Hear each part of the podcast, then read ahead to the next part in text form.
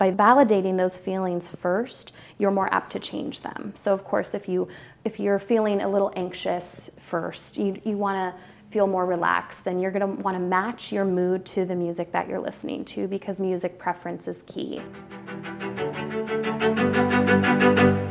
Gifted by area businessman Henry Stambaugh, the doors to Stambaugh Auditorium opened in 1926 to become a place of enjoyment, entertainment, and education for the people of Youngstown and surrounding areas. These are the stories, performances, and conversations of artists and supporters of this historic landmark. This is the 1926 Podcast.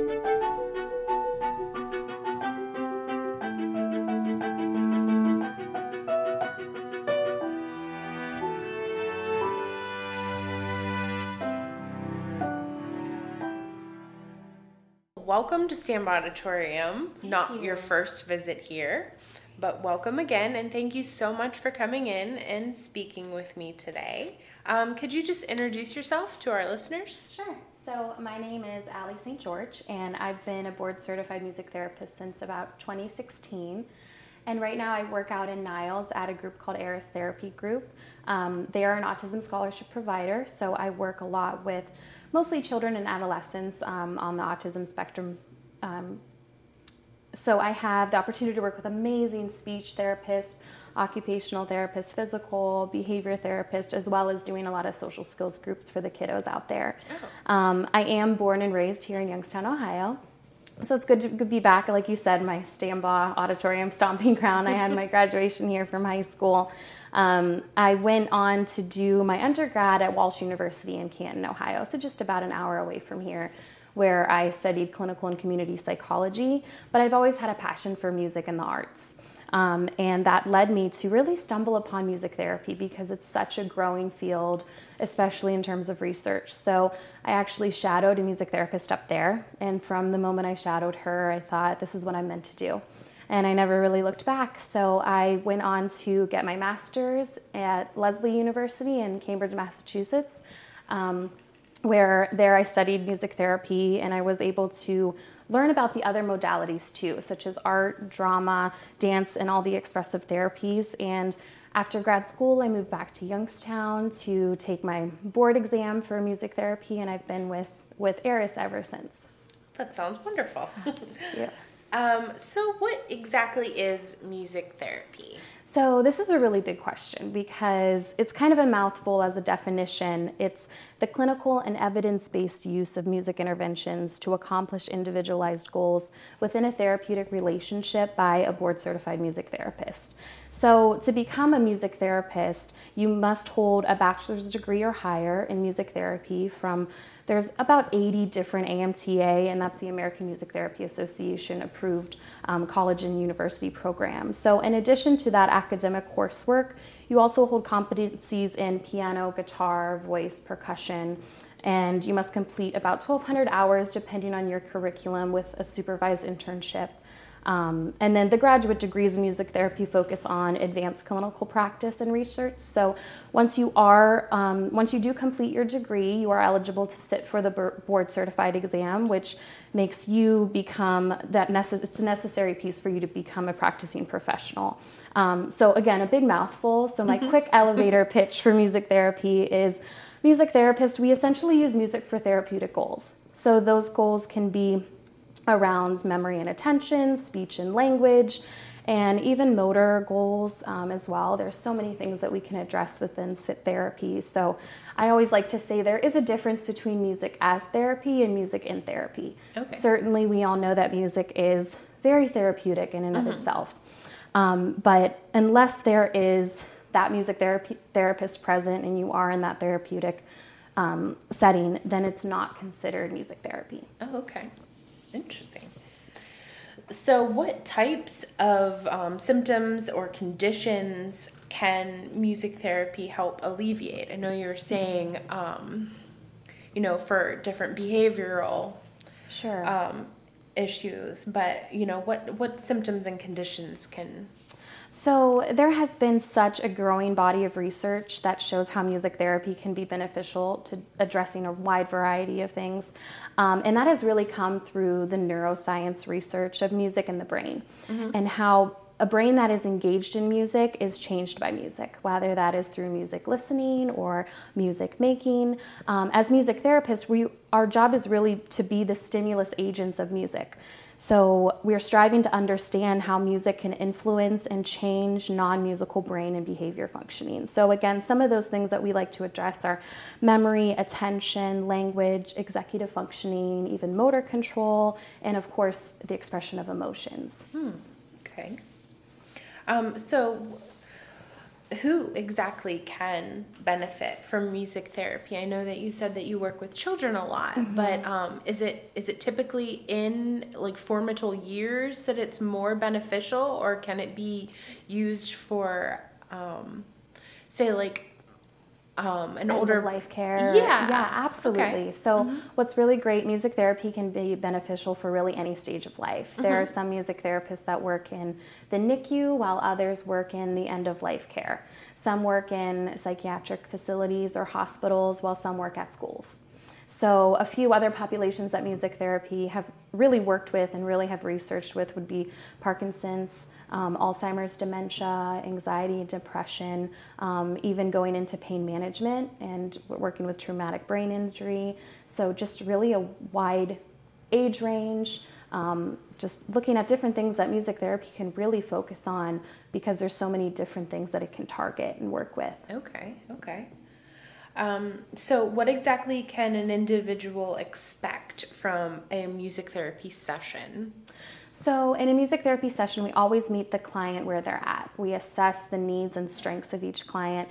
And it's also important to note that you don't need to be musical to benefit from music therapy. It's the music therapist's job to use their musicianship, musicianship skills in a therapeutic way to facilitate these interventions. So, just like other therapies, we do assessments to develop goals and objectives, collect data during each session to track the growth of each reaching these goals and mm-hmm. objectives. Mm-hmm. Um, so, based on the individual's needs, each session can look different. That also looks a lot different um, from the music therapist background. There's a lot of different things that follow fall under the music therapy umbrella. Some of them are neurologic music therapy, Nordoff Robbins, there's guided imagery and music. So depending on where the music therapist comes from in their training and their scope of practice, that could really change the look of what a therapy session looks hmm. like. And of course, again, like you said, the age range, what you do mm-hmm. with, uh, you know, a three-year-old is going to look a lot different than what you do with, say, a 60-year-old. Right, right. Okay. Um, also with that um, do, do you ever come across somebody like you say you don't have to necessarily be musical mm-hmm. to benefit from it. Have you ever come across a student that at first was skeptical or um, backwards over over the, yeah, the methods? absolutely. A couple times you know because their music contains so many elements mm-hmm. whether it be the timbre of the music or the you know the loudness of it that it could be sensitive and mm-hmm. some people are, are, more adverse to those things mm-hmm. so that's when we have to think well what what really is activating these behaviors and what part of the music is causing something to maybe have an aversion. Um, so that's when, as being the music stimulus agent, we have to strip back those different layers of music, maybe take it down to rhythm, maybe take it down to just voice and kind of add in those layers so that, you know, music is everywhere. So right. if someone has that aversion to it, it's our job to figure out why and to make it better because you really want to give them the best well being that they can. Oh, okay. Um, so, also, like you're saying adding the different layers mm-hmm. and and you're working with children or um, anyone really on the autism spectrum sure. mm-hmm.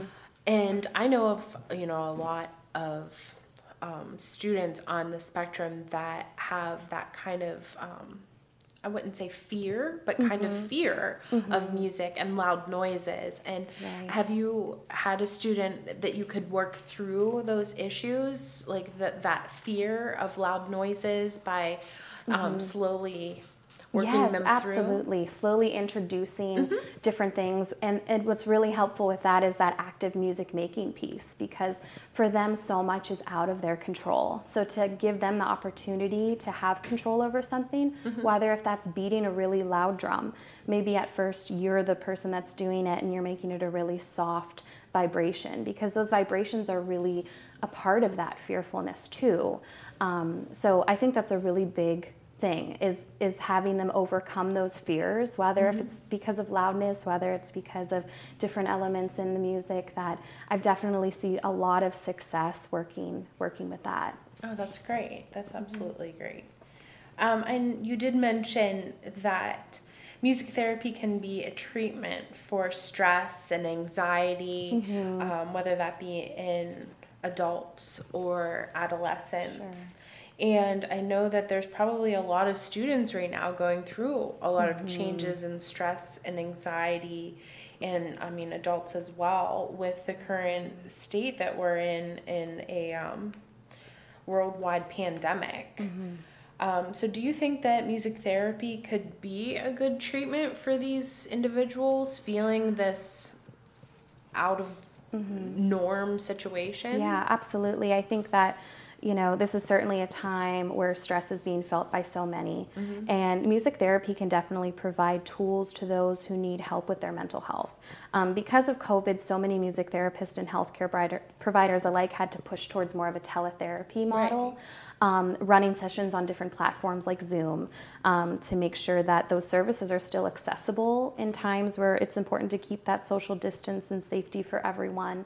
Um, the American Music Therapy Association website has a lot of great resources um, to go on for those who might want to reach out to a music therapist at this time. Okay, that's great. And I mean, do you have any personal kinds of um, not necessarily tips, mm-hmm. but strategies like a jumping off point of where to start. I know you mentioned the website, mm-hmm. but anywhere to start if sure. you're feeling this stress and anxiety of what you can start to do or where you can mm-hmm. look and sure. search for this. So one thing that comes to mind is one of the basic principle, principles of music therapy, which is called the ISO principle, which essentially means matching your mood to the music that you listen to. So if you feel sad, you're going to listen to something more slow, and, and vice versa if you're feeling more excited and anxious.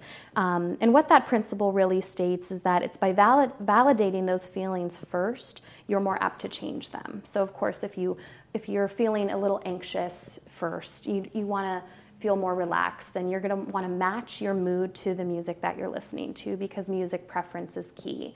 Um, so going back back to circle back around with my music as therapy, I think it's really important to to use music as therapy because it is something that's accessible for everyone right now. Mm-hmm. Um, and there's a lot of research that's um, listening that regards to consistently listening to your preferred type of music, um, which increases that release of dopamine, that feel good neurotransmitter um, that plays an important role in your cognition, emotional behavior functioning. So, my tips would probably simply be just music listening and just really leaving it up to the power of music that it can all provide to us. That's great. Well, once again, thank you so much for coming in and speaking with me and giving me all of your great information. And can you once again just tell us um, where you work, just so our sure, listeners can absolutely. look look up some yes. more information? So I work at Aaris Therapy Group, mm-hmm. and mm-hmm. um, that is spelled A A R I S, and they are located out in Niles, but they do services all throughout Trumbull, Mahoning, even further counties all across Ohio. They're a wonderful organization. Um, you can find them on the website or their Facebook page too. So I really appreciate you having me today, and I love talking about music therapy. So I hope our listeners enjoyed it as well. All right. Well, thank you. Thank you.